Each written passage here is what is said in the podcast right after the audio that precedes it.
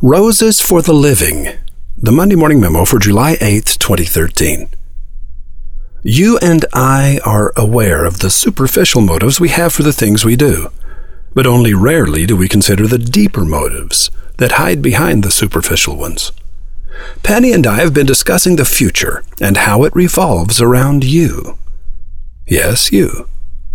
Today, July 8, 2013, is the vortex of a 15 year convergence of events that began in 1998. We sit for an instant in the eye of the storm. A wonderful moment of stillness, surrounded by a whirlwind of activity before and after. Everyone who works on the campus of Wizard Academy, about a dozen of us, have spent the last two weeks frantically unstacking and moving, sifting and sorting thousands of items from warehouses scattered around the campus. We've hungered for this grand purge for several years. Books and artwork, furniture and accessories, music and films were pulled out of boxes and given new homes. It was a Herculean task carved into our schedule several months ago. Fifteen years of acquisitions were organized and distributed in just 14 days. Twelve people working for 80 hours is 960 man hours. We woke up yesterday morning and breathed a deep sigh of relief. By strange coincidence, during those same two weeks, Daniel Denny rented the equipment to cut the 14 inch hump out of the solid limestone approach to the tower.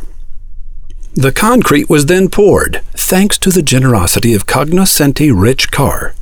So the golden flagstone can be laid on top of it, and the Jane Dedecker monuments can be installed for our October 4th open house. And the business office in the tower was finally completed as well. Whoosh! All at once, four momentous things came together that have been driving me crazy for years. Whirlwind. An even weirder coincidence is that Wizard Academy's new Vice Chancellor, Daniel Whittington, starts work today. Believe it or not, we didn't time the completion of the business office, the place where Daniel will work to coordinate with the day of his arrival. It was completely accidental.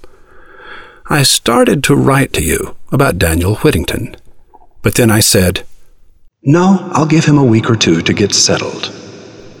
And then I started to write to you about digital outdoor advertising, online radio, and the secrets of successful video blogs. But then I said, No, I'll save those things for the monthly webcast at 11 a.m. And then I started to write to you about portals, those literary, musical, and visual devices used in moving a reader, a listener, or a viewer to a new perspective. But then I said, no. Portals need to be taught with the 12 languages of the mind, and that's way too much to put into a Monday morning memo. And then I thought about printing the details of how to negotiate and schedule successful radio advertising. But then I said, that would be, for a significant percentage of Monday Morning Memo readers, the most boring thing I ever wrote. And then a bright light overcame the darkness in my mind.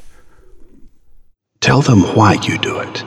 Tell them why you write these memos, why Penny and you built this campus, why you and she gathered all these thousands of things together. Here's the reason the deeper motive that hides behind our superficial ones. The truly important motive that is often obscured by the merely urgent. Penny and I want you to have a happy and satisfying life. We began writing the Monday Morning Memo in 1994 in the hope that you might begin to think differently, make better decisions, and enjoy greater success. We didn't see you with our eyes, but we saw you in our mind. We purchased and donated the land for the Wizard Academy campus and applied for government recognition of the school as a 501c3 nonprofit educational organization so that you would always have a physical place to which you could escape, regroup, and open your mind to new possibilities. We don't own this place. You do.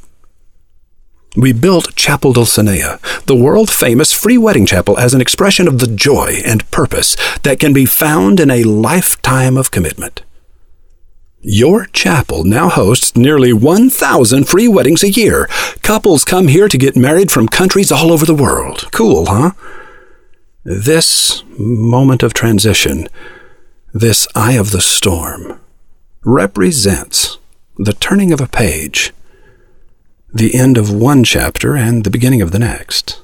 That moment when the song strikes forzando and moves into a different rhythm. Wizard Academy is now 13 years old. It is time for our bar mitzvah. Indiana Beagle will give you the details of this bar mitzvah and explain the title of today's memo in the rabbit hole. Just go to the online version of the Monday Morning Memo at mondaymorningmemo.com. You'll find it in the archives under July 8, 2013. Everyone should have a dog that can talk. Roy H. Williams. Diogenes of Sinope went in search of an honest man. Daphne Michelson of Cincinnati goes in search of problem solvers. Daphne, founder and president of the Journey Institute, has traveled to all 50 states and Washington, D.C. to interview people who are doing extraordinary things on behalf of their businesses and communities. Daphne's philosophy is straightforward. If you want to complain about some aspect of your business or community, you have to be willing to do something about it. If you can't do it yourself, you must find those who can and cheer them on. Dean Rotbart and his son Maxwell interviewed Daphne about her coast to coast journey and mobilizing people to solve their own problems.